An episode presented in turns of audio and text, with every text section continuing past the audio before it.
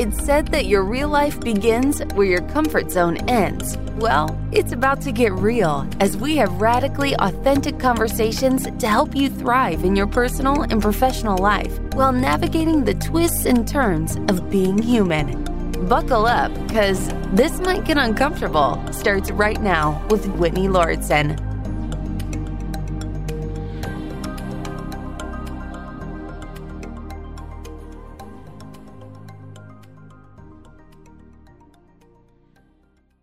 When I was looking at the guest today's bio and passions and work that this wonderful man, Jake, is doing for the world, it reminded me of something I actually haven't thought about in a long time. And I'm excited to dig in and reflect on this kind of low priority in my life thus far. I think about 10, maybe 12 or 13 years ago. I remember where I was when this happened. So I'm trying to place the date, let's say like 2008 or 2009.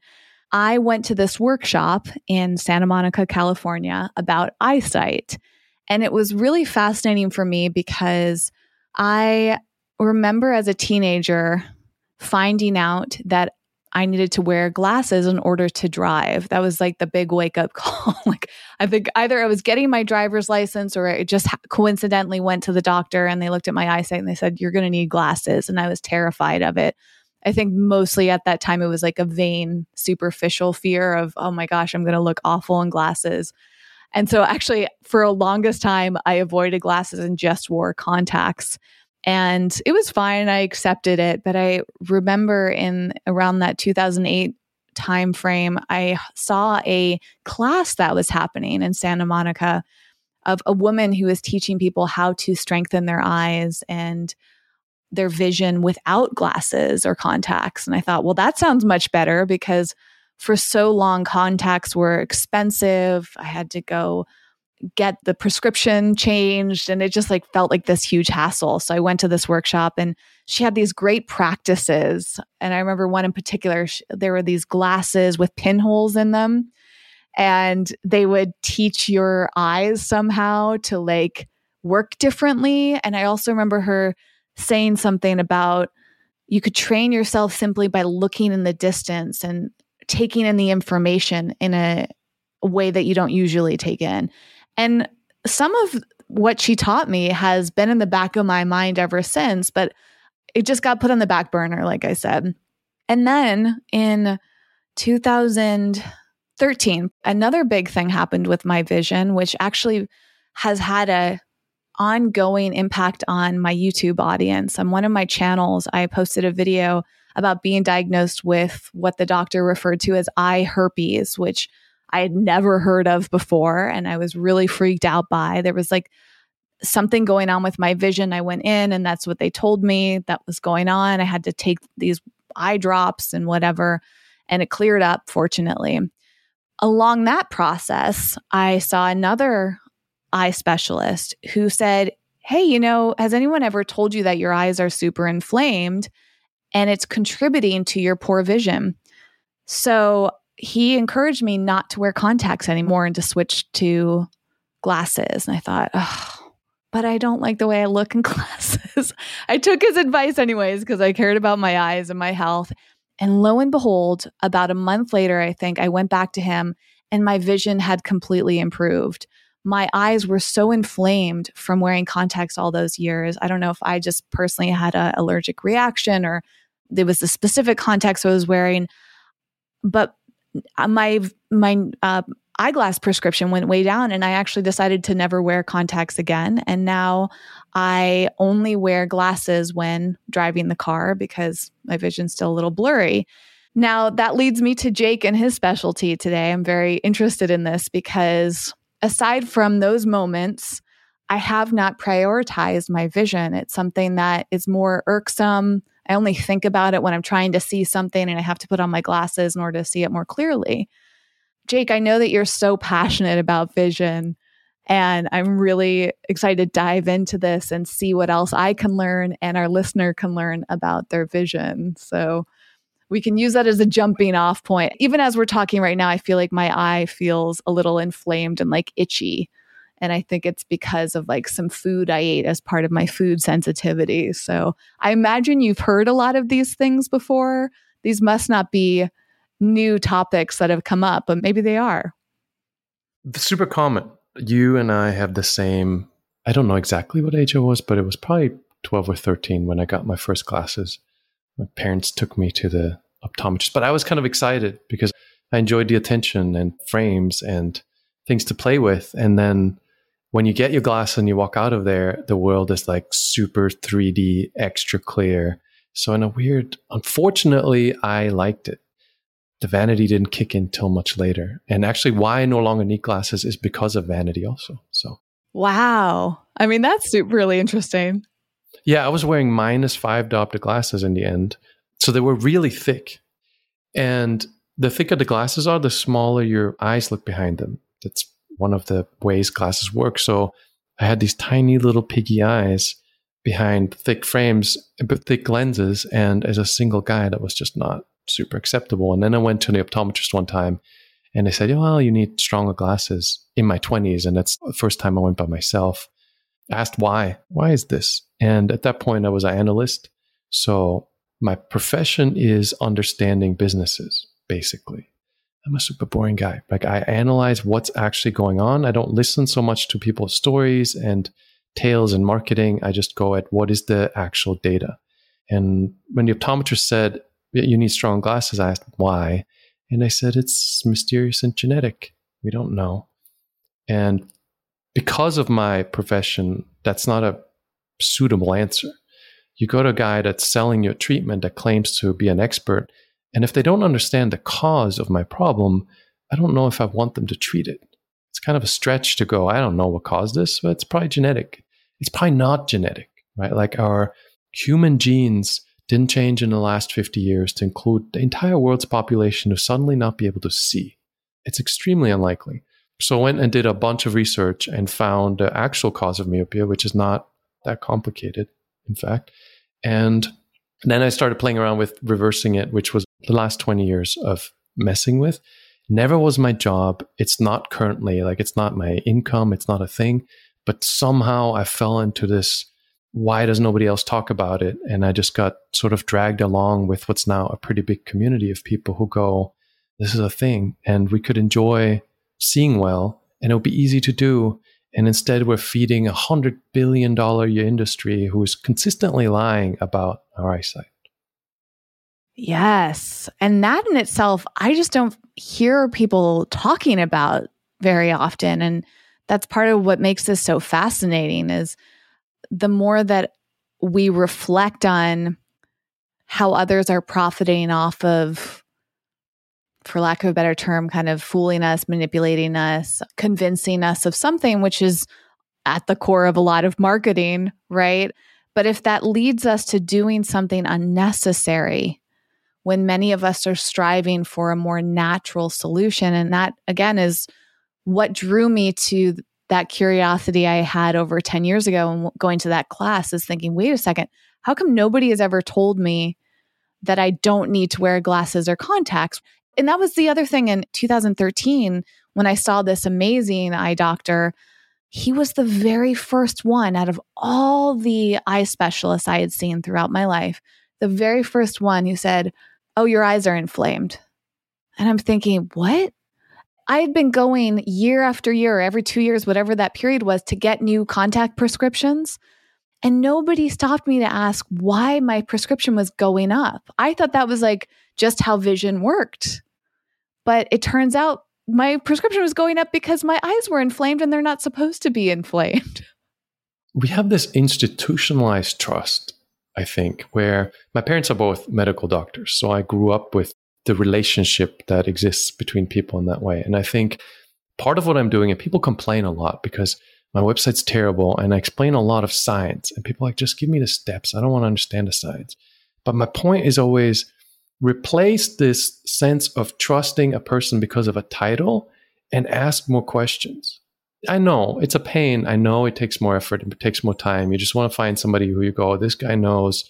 Here we go. But then the road you're taking, you really might be going down who knows what direction where you could have spent a couple days or a week or two going Google Scholar, see what the science says, see what's actually going on, and not end up in that place. They're amazing doctors, and modern medical science is brilliant. Like there's a ton of things that can improve our lives, but I always say it's like mushrooms in a forest. Like things have not gotten safer or better for humans in a lot of ways because you walk into the forest and you eat a mushroom, maybe it'll kill you. You have to know which mushrooms are good for you. I think the same is true for modern medical science. There's awesome stuff and there's not great stuff. Right? Like there's lots of pills and medicines and treatments that are symptom treatments that are not going to improve your life, where there are better answers that you don't get from them. It's a bad mushroom. But the guy who told you your eyes are inflamed and helped you, medical doctor doing medical stuff, good mushroom. And people place too much trust and they assume that all of these medical mushrooms are awesome.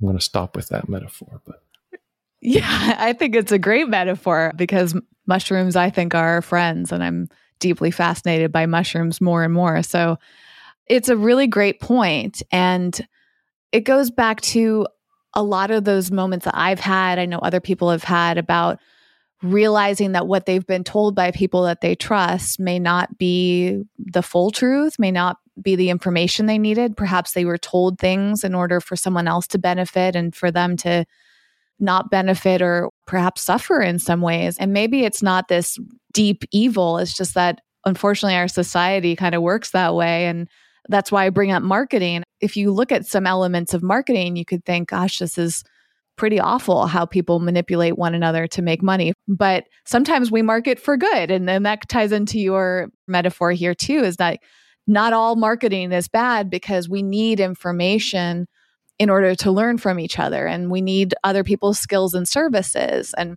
one thing I think is really cool about what you're doing, Jake, is you have this large community. It's a Facebook group, right? Of over 20,000 people in there. And it sounds like everybody's there to help one another. They're not there to like sell each other on something. It's like, hey, this is what's going on with my vision right now. I haven't been in your group, but I assume that that's what it is. And I think that's a huge part of our future, but also our past is supportive communities versus kind of this capitalist stance of people taking advantage of one another in order to succeed at whatever cost. And it sounds kind of disturbing, but I feel like that just easily happens with our medical system, especially in the US. It does. And I think the marketing is also true because I've had marketing people go over my web stuff and force me to do marketing things that I don't want to do. But it works, right? And my goal is I want people to go, hey, I should care about my eyes. And currently you don't right? Like you got those glasses, and as long as you don't have problems with the glasses, you live the life you live. And you know, once a year you wander in there and they say prescription this and that, and you go buy and then you live your life again. And I don't care. Like I'm not a huge humanitarian. Like people do whatever they want.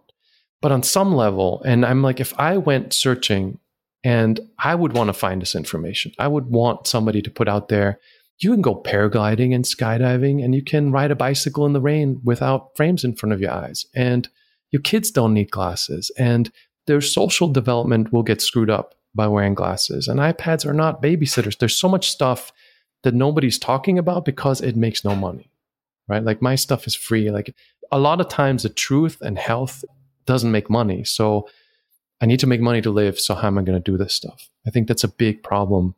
And while we're wandering around totally in random topics, I think people really don't realize how much your life could be different if you weren't depending on these artificial things to give you good vision. Yes, myself included. I feel like I spend so much of my life thinking about health and looking for natural alternatives or ways to simplify. But as I mentioned, my vision has not been a big focus. So you're really inspiring me to think about this because a great example is an inconvenience too. And my prescription is not very high. So as I mentioned, the great majority of the time that I'm wearing my glasses is when I'm driving. Because if I don't wear them, things just look kind of blurry. Maybe if I go to the movie theater, I'll wear them if something's like in the distance, or if I go to the traditional theater, seeing a play or something, right? Like, and I'm sitting farther away, concert, perhaps. But sometimes I forget my glasses. And this just happened to me the other day. And I got in the car and I'm thinking, oh my gosh, like my glasses are all the way here and I don't have them. Like, do I go back and get them? Or I don't even know in that moment if I was able to go get them. And I had to drive without my glasses. And funny enough, I started to forget about the fact that I wasn't wearing them because my eyes kind of adjusted. I got used to that experience of the blurriness. It's like the opposite of what you were talking about as a kid. That first time you put on glasses and everything looks so clear and vibrant, but you've been used to things being blurry. So you take that as your norm. I like that intersection of how can we improve our vision so that we don't have to wear them at all. That's really the ideal. By the way, don't tell people you were driving without glasses. You're going to get in trouble. Can you actually get in Somebody's trouble for gonna that? save that, and then like you get an accident, and they'd be like, "She wasn't wearing her glasses." yeah. Well, luckily that is like uh, a 1% of the time, but I suppose that might not hold up in court. So good point. Twenty forty is a, I'm a little too t- transparent. Interesting. Yeah. I don't even know what my vision is, to be honest. Yeah. Well, if you take the, if you have to renew your license, they do an eye test, and it's if you pass 2040, I think in California you're good. But let me explain the biology just for like two minutes. It's not super exciting, but I think it's really important to understand because you were talking about the lady that was giving ideas about vision, and it's one of my little frustrating points. Same with optometrists. It's like understand the cause before suggesting solutions. I have maybe again because people say like i'm dry and i've dry sarcastic humor and i'm not that exciting in many ways but i always go let's understand the problem before we talk about the solutions right? So super super extra short version. Eyeball. In the front is a flexible lens and it's a fluid filled ball. It's super cool piece of biology technology actually. So the lens is flexible and there's a circular muscle around it and when you look at a distance, that muscle's relaxed and the lens is flat and you see clearly at a distance. Like a camera lens, that lens refocuses the light that focuses on the back of the eyeball where the retina is that starts processing the visual signal. So, ball, lens in the front, the receiver, the retina in the back, and then the lens refocuses light depending on if you look at something up close or something far away. And that muscle gets tighter the closer you look at something. That is the key to most of your eyesight challenges is relaxed muscle at 20 feet and then tighter and tighter muscle the closer you focus. No pain feedback. You don't know. You don't feel that that muscle is tight. If you look at your phone, that muscle is extremely tight because now you're at a really close distance. If you're looking at your TV, that muscle is moderately tight, right? Like it's still a few feet away if you're at 20 feet, that muscle's totally relaxed. And I super recommend people go to scholar.google.com. Whenever you find some random dude on the internet saying this $100 billion industry is lying, I always go on Google Scholar, scholar.google.com, Google search for only medical science, clinical science, peer reviewed journals, no internet marketing stuff. Even if you don't want to read scientific articles, it's a great way to go can this be true? And you type in pseudo myopia, P S E U D O myopia, or near induced transient myopia. Boring long word, near induced, caused by near, transient meaning temporary, myopia is short sightedness or nearsightedness.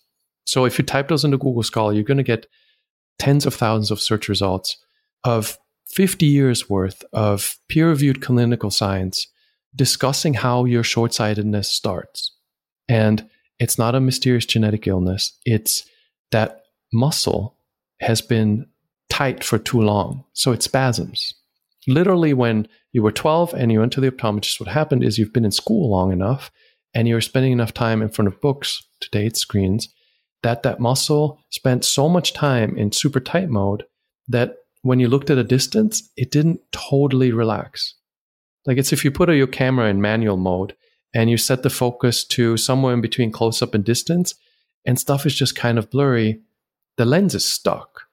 And all it would take, pseudomyopia, I recommend looking it up. All it would take is more distance vision time to let that muscle relax, and your eyesight would have been perfect again. And I'm going to stop the giant monologue on the biology for here, but since you almost never wear glasses, your vision isn't getting worse. If you took those glasses and you wore them right now while we're talking, and you wore them for all your computer work, a year from now, if you took them off, everything would be blurry. The glasses, wearing the glasses literally creates a dependence on glasses and needing more of them.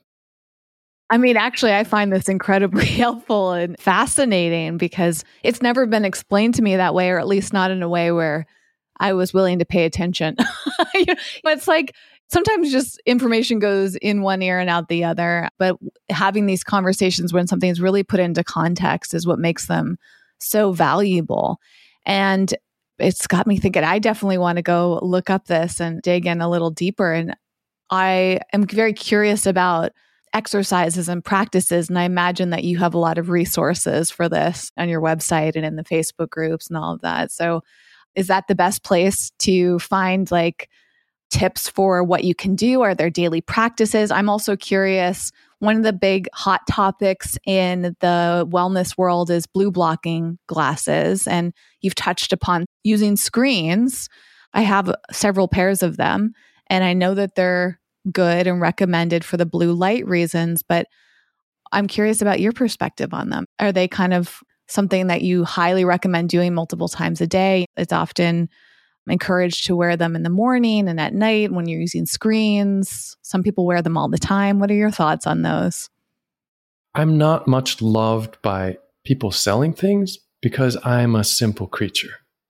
To me, so much of the time, the solution is not another product or another thing.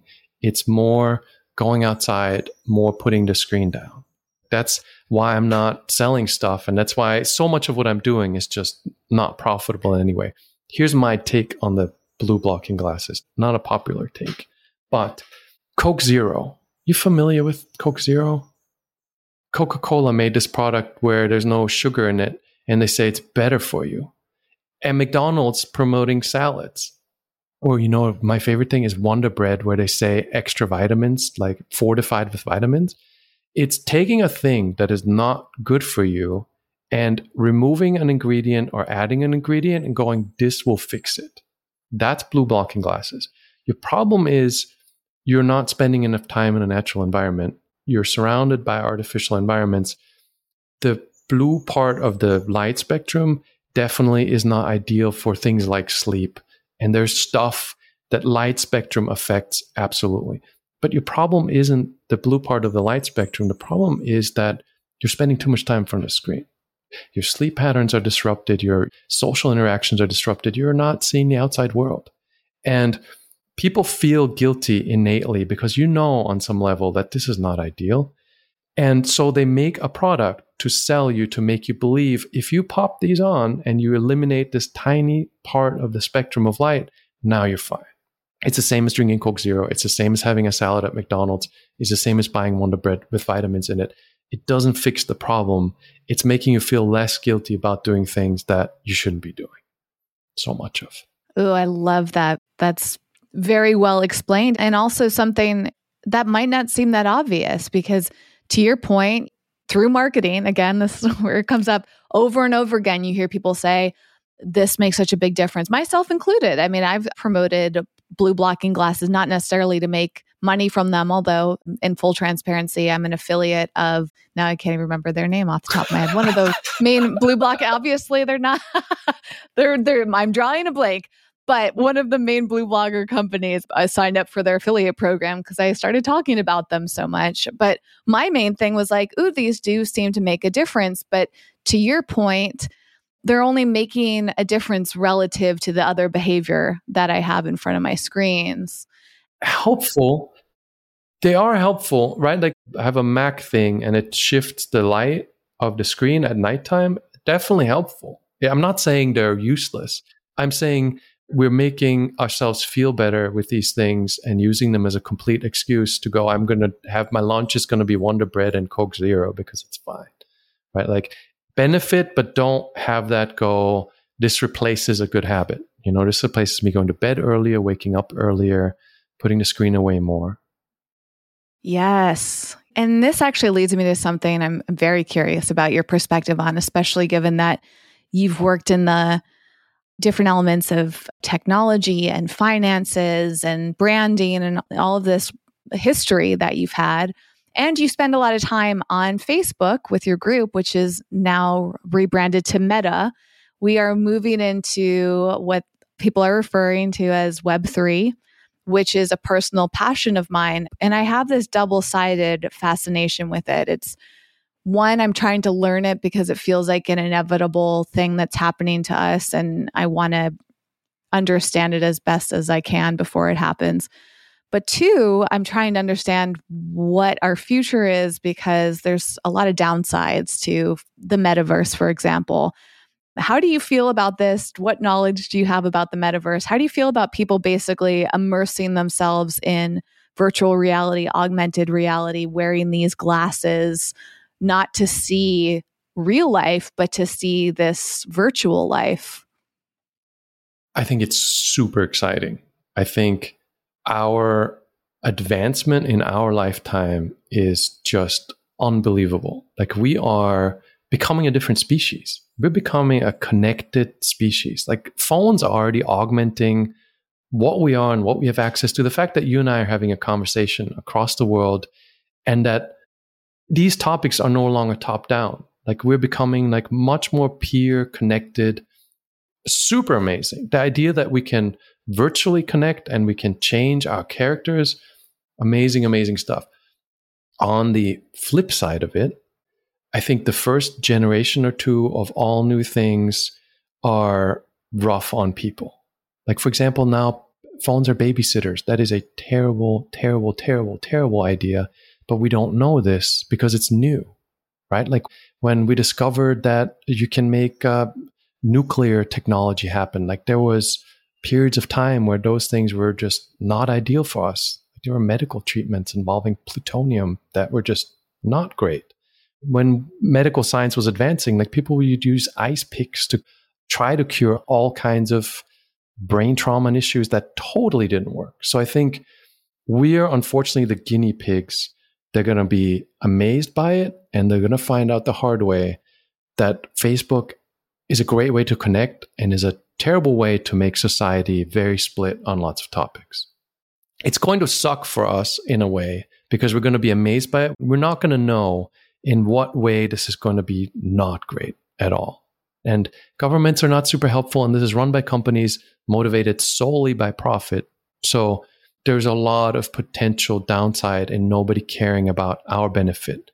Facebook Meta wants to sell this to us. They're going to find the most addictive possible way to make you spend as much as time as possible in the thing to sell you stuff. Governments are not going to care because they want control. So they're going to love, if it gives them more control, they're going to love it.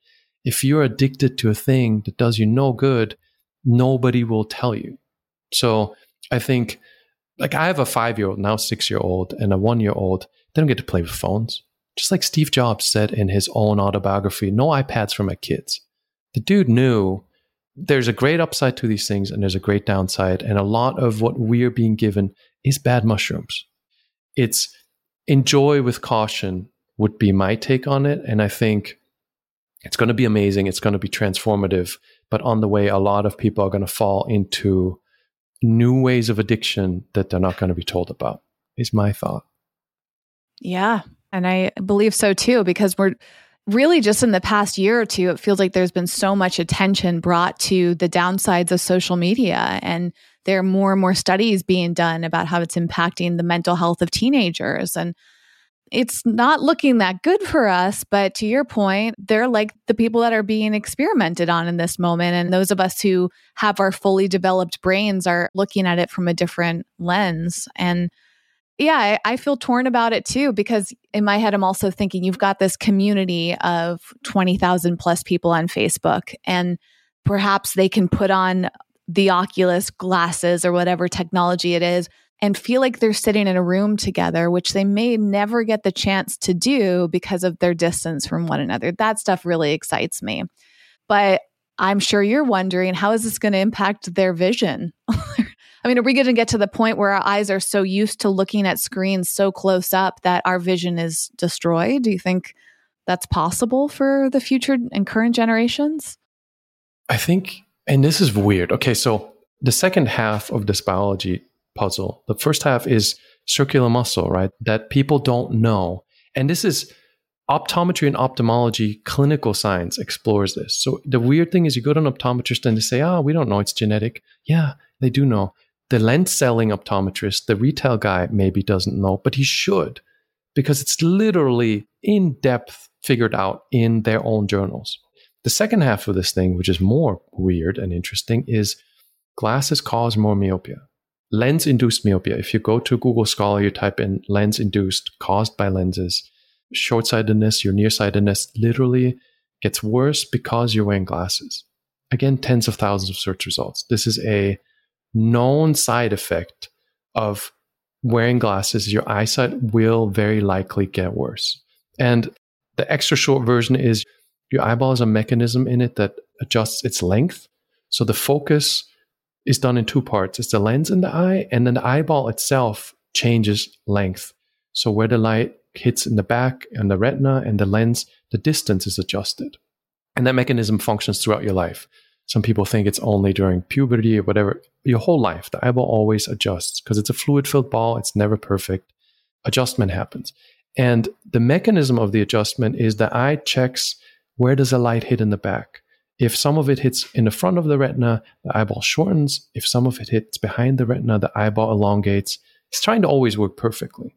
What glasses do is they focus some of the light behind the retina. So your eyeball starts to elongate and your vision gets worse.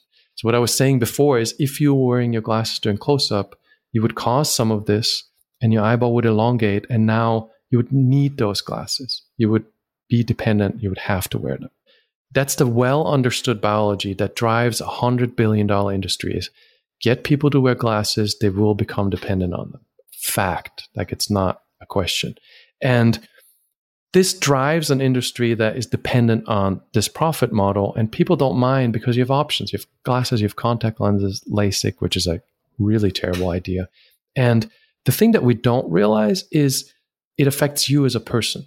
And I'm also to the super short version is, for example, how you socially interact is different if you wear glasses and if you don't, because you train your eyes to look through the center of a lens. So your natural eye movement isn't the same because you're fixed looking through the center of a lens. Your neck movement, your head movement is very slightly altered from a person who doesn't wear glasses or wears contacts. So you seem slightly stiff and unnatural, almost subconsciously the person you're talking to. If you're a kid wearing glasses, you get bullied a ton because something's on your face, but also because you interact weird. Your social interaction is disturbed by the lens wear. It can affect your personality development, how you see yourself. You think of yourself as more nerdy and introverted. Maybe you're not. Maybe it's because you're wearing glasses. I'm not going to go too far, but another thing is you have this limited field of vision. Your peripheral vision isn't functioning. So low state, ongoing states of anxiety are very possible because your visual cortex in your brain says, I don't know what's coming out of here, right? Like you could see almost 180 degrees with glasses, you can't. You may be more anxious as a person. You're going to be afraid of sports and physical interactions because you have no peripheral vision. If you have a contact lens, is much less of an issue. What you experience, though, is not that uncommon. You can also Google Scholar corneal thinning. The cornea is the front of your eye. If you wear contacts for long periods of time, years and years and years, the cornea tends to thin. Not reversible. The cornea is the structure of your eye, so that's a, not a good thing. So while you get better vision with contact lenses, you're affecting the physical biology. So from your interaction with the world to your personality, how you feel about yourself to your experience with the world, glasses affect all of these things. And I think to your point of are we going to spend less and less time in the real world, the longer I spend being on this topic, the more I realize that the key to not being short sightedness is go out and play. And then following that along, I'm like, we stopped going outside and playing. We stopped getting bored because we have instant gratification at all times with devices. We stop being creative because we stop getting bored. And we're more and more just becoming these screen addicts, addicts to content consumption. Yes.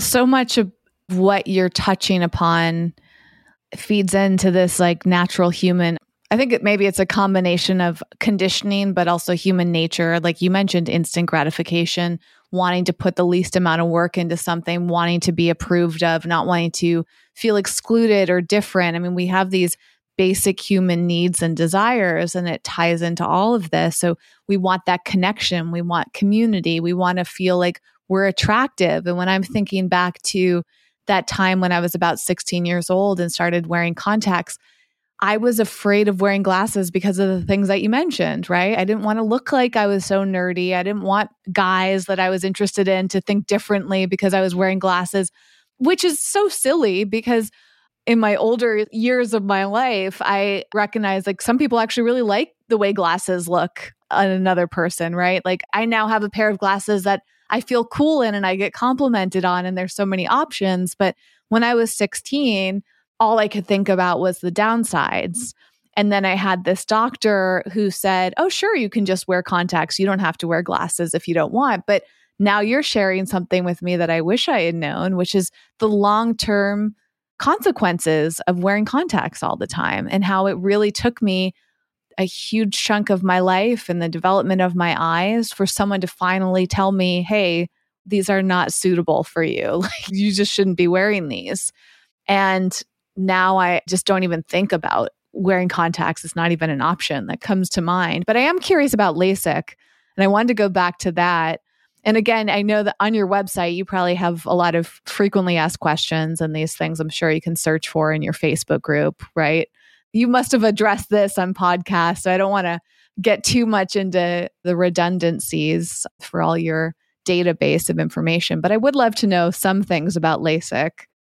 So I'm a normal guy, right? I'm not into conspiracy stuff. I tune out when people go into things that isn't fairly mainstream. I'm just like, yeah, I don't have the brain space for this. And LASIK, there's a few, but it's one of those topics where I was like, I can't believe this is real. I had a podcast. I've only ever had one guest on my podcast where we were not talking about vision improvement because of LASIK. The man's name is Dr. Morris Waxler. He's the former head of the FDA surgical division who got LASIK approved. He is the man who put the stamp on LASIK. He's like 70 something years old now. He's got this white Einstein hair that goes all over the place. I highly recommend him as a guest. He's a brilliant man, head of the FDA surgical devices division. Like he is the real dude on the inside. And he will talk about LASIK. We had an hour conversation that I couldn't believe because it's not some guy. It's not a divisive topic of he said, she said, it's an opinion. This is the man who got it approved, who was inside those offices, saw what testing went on. And he says, worst decision of his life, the thing that he will regret to his end, should have never been approved, is a terrible idea. The man who got it approved himself. And he spent an hour and he sent me all the references up front. So none of it was just idle speculation. 30% chance of permanent dry eyes. He just goes on. It's amazing to hear from the man. Cutting your cornea, the structure of your eye is significantly disrupted. He goes, You cut the nerves. So you have no pain sensation for the next year or so. And then when the sensation comes back, you may have ongoing eye pain just for who knows how long. And he says, We can't tell you because that was not part of the FDA criteria. He says the criteria, and I literally quoting the guy, said two things were the criteria to get LASIK approved. One mm-hmm. is you could read 2020 on an eye chart, which doesn't mean that you can see well. It's just that you can read the 2020 line and the eyeballs don't fall out of your head. It was shocking. He said the LASIK surgeons have total cowboy attitudes. They do whatever they want. They're using machines that weren't even approved for LASIK or not intended for LASIK. And the FDA had no real tests for what are the medical consequences of this procedure. So it's an FDA approved thing that is absolutely a highly questionable thing. I'm not saying don't do it. People will say in the comments, my friend had LASIK and it worked out great. Yeah, of course. It'll work out great for 90 some percent of people. But when it doesn't, the side effects may be unfixable and traumatic. He's talking about suicides because of LASIK. Again, former head of FDA surgical division.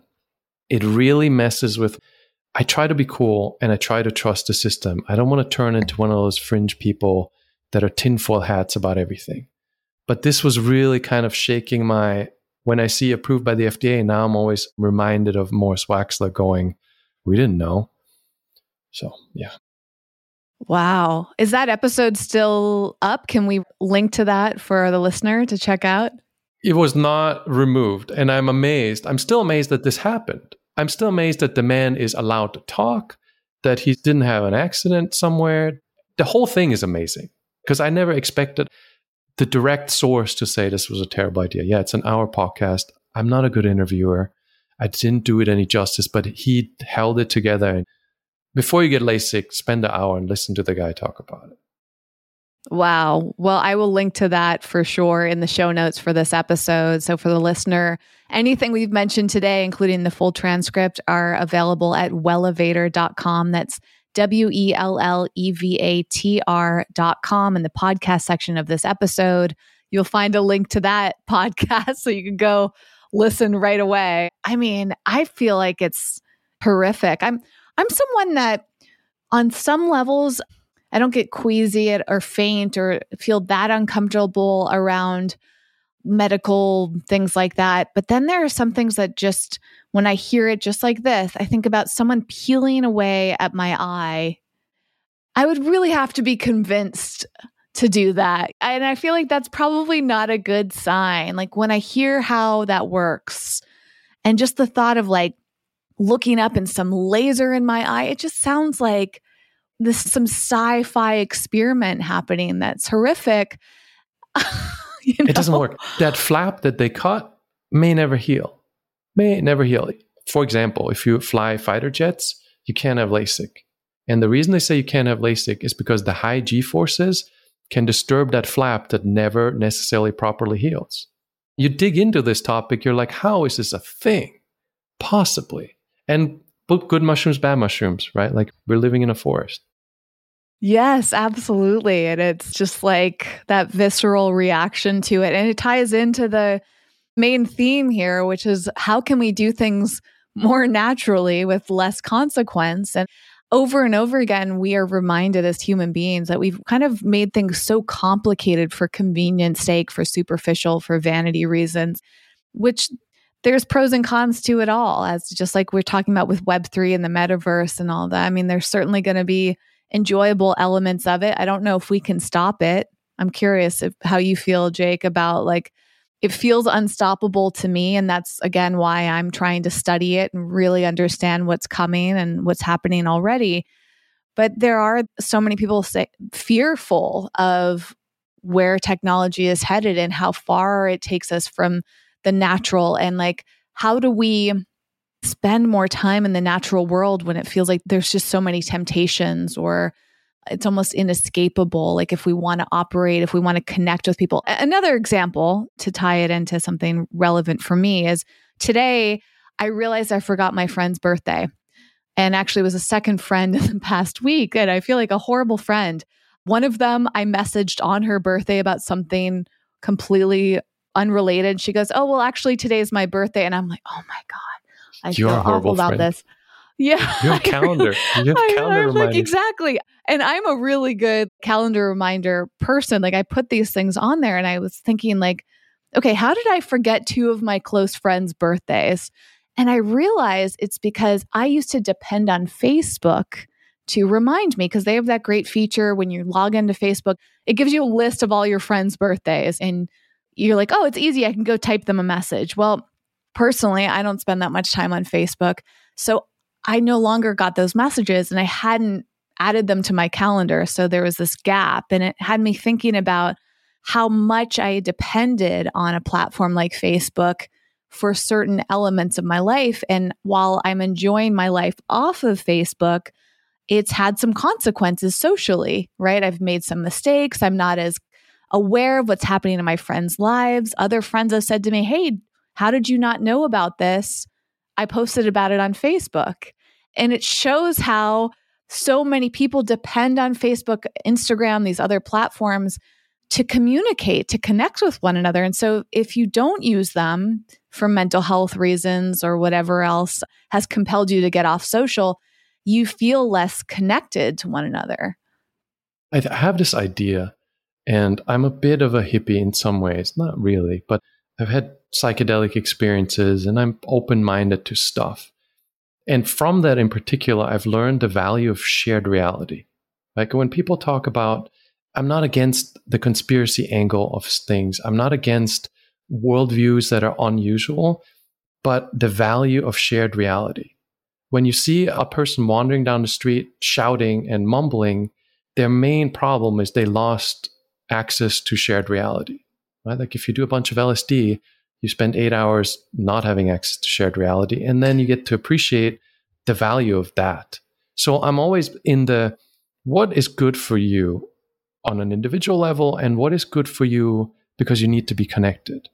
Like I don't do Facebook, but I was at a restaurant the other day where I wanted to eat my favorite thing and they're like, "Oh, that's not today. You didn't check Facebook." So finding that balance of I need to be part of how humanity is moving and changing, shared reality.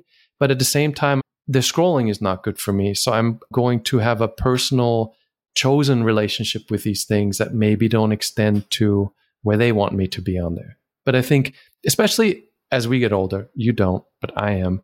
I'm super conscious of people lose the neuroplasticity of going along with change and then they lose the benefit of being part of society that has moved on. So I'm cool with the metaverse idea because I don't want to become excluded, but at the same time I'm cautious about how does this affect me and how much do I want to be in those things. I think. Who knows? Yes. And that makes me curious about how you've been thinking about this in terms of your future because you're a very data minded person. So you're collecting information about what's happening, the transitions, the evolutions of things. Like are you kind of prepping yourself for the future in some ways? Like, how do you stay more connected to nature with all of this technology driven developments happening? I'm living on a tiny island. After this, I'm going to go outside. I literally only own two pairs of flip flops here. I have a little 100cc motorbike. I'm surrounded by hippies. I spend most of my time playing outside. Actually, after our chat, we have a jiu-jitsu open mat thing. So there's two hours of physically being with people in a contest of some kind. Play on the beach. My friends don't play on phones much. So I put myself in a space where I'm as removed from the things that I think are not good for me as possible.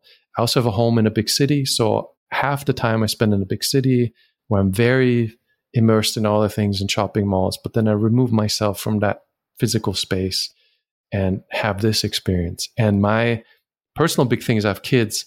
I want them to live in a way that they are just outside enough of the system to appreciate it, but also understand that it's just a system, right? Like China, for example, before I get into a huge monologue here, just a short TikTok in China, the Chinese government says science clips, not influencers. And I'm not a fan of totalitarian governments, but for once, they're putting the interest of the people seemingly ahead of the interest of promoting ads. So there's a way for all of this to benefit us, but I don't think today we can rely on Mark Zuckerberg to be the guy to do things that are good for us.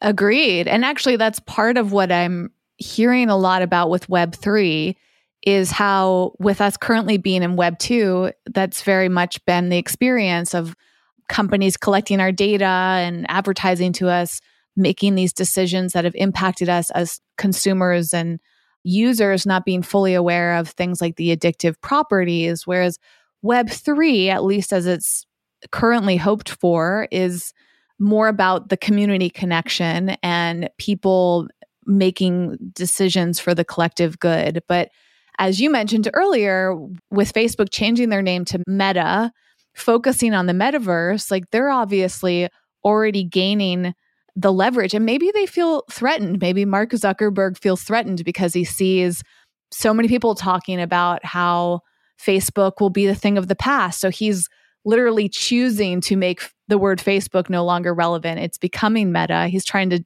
get ahead of the curve with the metaverse and find a way to get us in that world before we even realize how it might not be great for us. I mean, there's such a rabbit hole here. And I agree. I'm trying not to get into the conspiracies. I'm trying to look at it from a more practical, personal, and professional standpoint. And that leads me to another question for you, Jake, is given the changes with the additions and adaptations of cryptocurrency and NFTs, I mean, these are the buzzwords right now that are becoming a huge part of branding and marketing and how companies operate. What are you thinking about in terms of your professional relationship to these changes? I mean, you listed out how you're working on this personally, but what about your career and your work? Everything that is going on in life is like 50 50, or there's amazing potential. Cryptocurrency could change the level of control governments have over us. Fiat money, the paper money you have, all fiat currency that has ever existed has gone to zero at some point in relatively short periods of time. There's no paper money that exists that has existed, that still exists over a few decades. Money trends towards zero because governments print more of it. Like it's a promissory note, it's not real. The idea that you would have something like Bitcoin that is not under the control of a bank or an entity that has other motives for it that can't be made more of, that can be shared in ways instantly and immediately between people all across the world. Massive game changer. Just like the internet allows us to have peer to peer conversations and news and health stuff, it's a huge opportunity for humans to become less dependent on the old model of I rule all of you and this is necessary. I thought that was amazing.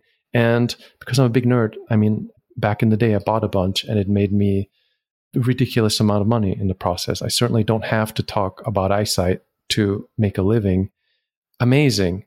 Is it going to go there? I don't know. Right. But we live in this time where it's like, there's too much hype around this. Please don't gamble on cryptocurrencies. But we are living in an age where it's like, if humanity is an organism, it's given a new set of tools to significantly evolve its relationship to each other. And we're just sitting in the middle of it and we don't know how it's going to turn out. It could be a better world, right? Like nuclear fusion has made a huge advancement recently. Like longevity is going to be a big thing. We're going to connect differently. We may have a different way to exchange value, or governments may crush it. Yeah, that unknown is very uncomfortable. And for me, I've recognized my pattern of coping is trying to plan as much as possible. So I feel like this unknown, I'm, I'm trying to know it. you know, I'm like, how can I predict it? But I'm realizing through the process that you can't at this point, and it's all just kind of people's opinions and random predictions, and who really knows. So I'm also curious about your perspective on this, having so much history as a stock trader and working in the financial world and you investing or actually even that term I don't think applies to cryptocurrency in the way that we think of it but you deciding to purchase or acquire bitcoin when did you get it out of curiosity? I mean I've done this for a very long time and I didn't expect it. It was not an investment. I just was a fan of I think that's where things should be going and it wasn't that big of a deal and then the long story because I do a lot of international stuff. It's a really useful way to transact or to move assets from one place to another. Banks are incredibly, unless you're laundering money or functioning exactly in a set of rules, it's very difficult to use the banking system effectively. This was a whole new way of going, it's mine, right? Like you earned value, it should be yours, but it's really not. You take it to a bank and then they go, well, we're going to verify where it came from and your identity and if you gave enough governments enough taxes on it and then maybe we'll give it back to you like the idea of you and me exchanging something yeah you sell me your headphones i give you value you don't have anything really because it's still once you take it to the bank it's kind of the banks maybe they'll give it back to you and then the government prints more of that value that we exchange. so now all of a sudden you have less of that i just thought it was an amazing thing and i was a fan of that direction that is now we don't know where it's going right like i think it's super important for my own mental health to unplug and disconnect and be kind of traditional in i'm going to ride a motorbike near a beach and i'm going to practice some jiu-jitsu and i'm going to have this really simple interaction because i can't predict the future i'm going to appreciate it for a moment i'm going to enjoy it but i'm not going to obsess or become overly immersed in some of it. Maybe I'm old. no, I think I think that's amazing. It seems like you're living such ideal lifestyle with all these decisions the way you're outlining. Some of it is luck or being fortunate. One of my big regrets is that I did not buy Bitcoin 10 years ago when I first heard of it, but at the time it just didn't appeal to me. Had I bought just a dollar or $10 worth of it, I would be in a very fortunate financial position from a very small risk back then. But that's part of this unknown is that there's so much that we can do and decide for ourselves, and we have no idea where things are going to go. And I think some people, myself included, that can feel really unsettling. But the present moment, as you just described, is so key, just kind of flowing with it all. That thinking is super unfortunate. And right now we're in this hype thing with FOMO, and you could have made, you could have bought Apple stock you would have made a crap ton of money. You could have bought Tesla stock and you could have made ridiculous amounts of money. Crypto went up more than other things, but there were certainly many opportunities that unpredictably were incredibly lucrative. Like I know guys that only invest in things that they believe are going to be 10 times the value to 100 times the value they are currently. And there's obscure plays like oil refineries that would have made you 50 times your money in a span of three or four years. So to me, crypto is not that interesting. It's just the most hyped. And looking back in time is not healthy because all the ways I could have made money, it's just looking, knowing the past and being in the future, you go, wow, it was endless and I missed it. But we are still in that time. Like tomorrow, some biotech will blow up or some this or some that. And you're going to go, wow, I missed that. I don't think there's any mental health benefit in going, I wish I would have bought Bitcoin. Agreed. Agreed. Yeah, it's one of those things I have to steer myself away from for, for all the reasons. Fortunately, I've had the fortune of Tesla and Apple stocks on my side for in some ways. So those were good things that I never knew were going to pay off in the way that they have. So I guess there's always that trade off. But this has been so interesting. And we're talking about looking back. I mean, it's kind of like your perspective on vision is not just about the biology of it. You also have such fascinating perspectives and a vision and a hope for the present and the future. So there's different levels to how vision has played out in your life that I think make you such a fascinating person. And I'm so grateful for this conversation. And I would love to know we have the resources of the podcast you mentioned. I'm going to link to your website. Is the Facebook group open for anyone? So if the listener wanted to go join in and be connected in there, they can just click and join? Absolutely. Yeah. Everything is open to everyone. And we have a big forum too that was publicly accessible, but I closed recently. So there are invites occasionally. It's much bigger than the Facebook group, but people express discomfort with Google indexing and having all the conversations out in the open. I think it's really interesting if your eyesight is not a big topic because you're like, I pop on these glasses and I'm fine. But if you want a cool self experiment, you can improve your eyesight dramatically and predictably. And tens of thousands of people have done it. And it's super empowering to go understand a little bit of how the biology works and then understand a little bit of how lenses work. Realize you can measure your eyesight by yourself at home very easily. You can buy glasses with whatever power you want. They're only prescriptions because millions of dollars were spent in lobbying. That is another big crock. Lenses cost two to five dollars wholesale paying hundreds of dollars is a giant ripoff. But you can explore all these things and have your own little nerdy experiment that will pay off in you really being able to observe having increasingly better eyesight. I'm not talking about eye exercises and all the fluffy stuff that's on the internet, but literally measurable change. Every three to four months, you can buy lower power glasses and you're going to see equally well with them. I think it's really empowering to go, huh, I have control over certain things in biology and I can improve. I can be 40, I can be 70, I can be 15, and I can change what I see in the world. And I think that tends to give people more agency in going, what else can I do? So while you might not care about eyesight today, you will have an interesting journey and you're going to have to kind of question your recreational screen use a bit and go, maybe I should find a new hobby to use distance vision I'm biased, of course, because this is my topic, but I think it's a huge opportunity to have a entry point into affecting how you perceive yourself and how you see the world in a super fun, experimental kind of way. Love that. Beautifully said. And you've definitely inspired me because what I don't think I fully touched upon when I was talking about the blue blockers is that myself and I know many others can know what feels good, what they should do, what they feel like is best for them. But there's so many temptations. And especially with all this technology and our addictions, our human nature, we can get drawn into something just like Coke Zero, you know, when you brought up that example. It's like if you know that it tastes good, people could tell you as much information about how that might not be good for your health, but you know it tastes good and you want that instant gratification. So you drink it despite the other knowledge that you have. For me, I will use TikTok, which is my current entertainment source. And I've heard all these different things about TikTok and concerns about it, but I'll just kind of like push them aside because it feels good for me to utilize TikTok. And not only am I on a platform that's designed around instant gratification, but I'm sitting there holding my phone for however long it is.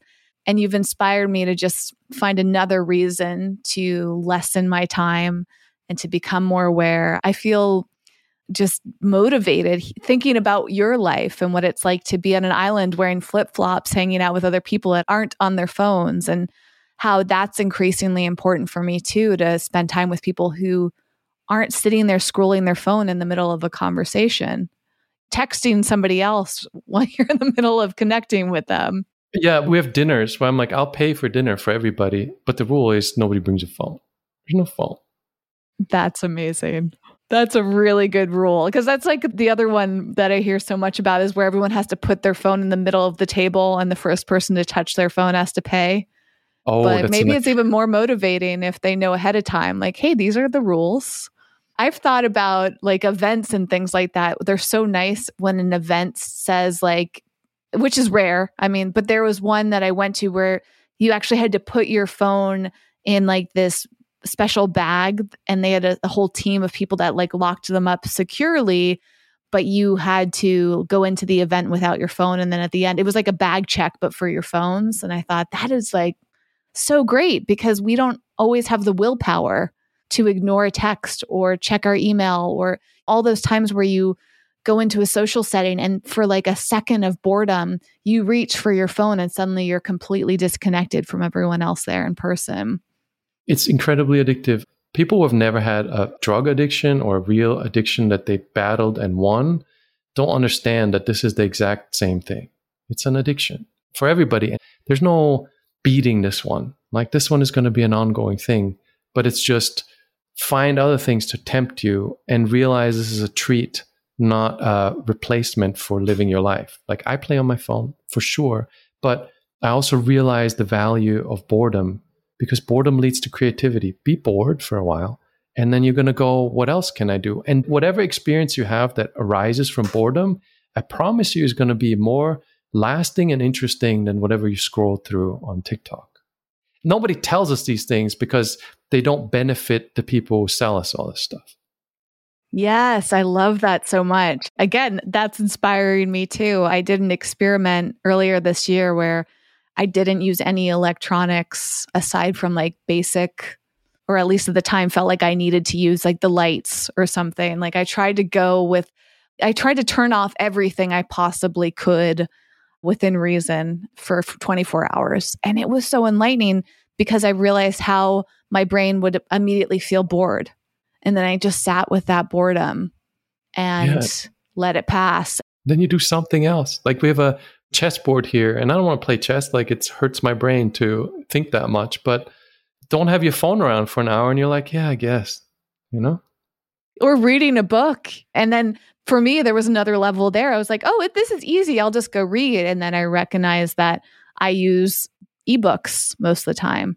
So then I went and picked up a physical book instead and read that, had the experience of actually turning a page and how different that is from using technology to read. And it was so revealing because sometimes we don't even recognize how much we're dependent on devices and electronics for pleasure and for connection. And we have to be more purposeful about it. And I love that this conversation was initially about vision from just like your eyesight perspective, but it kind of encapsulates so many elements of life. And you gave me all this perspective about how what I see plays such a bigger role in my life that I'm even conscious of. And I'm so grateful for that.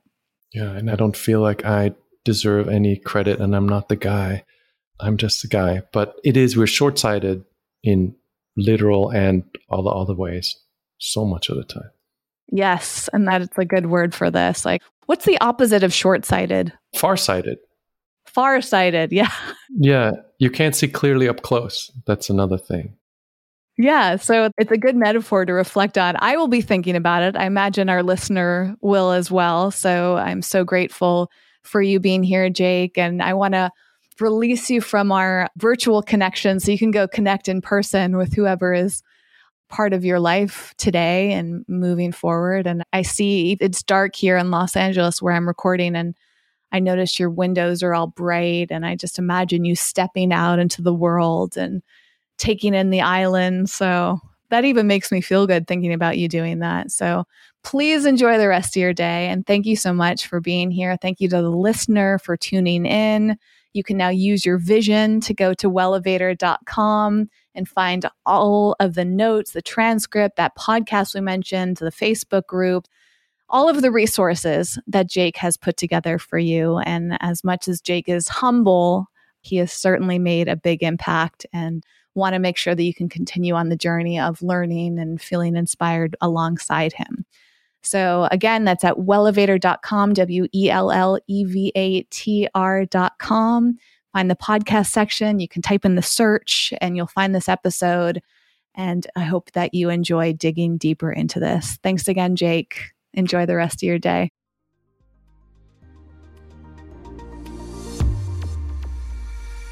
Thanks for listening and getting out of your comfort zone with us today. For show notes and more high performance resources to help you thrive, go to wellevatr.com. That's W E L L E V A T R.com.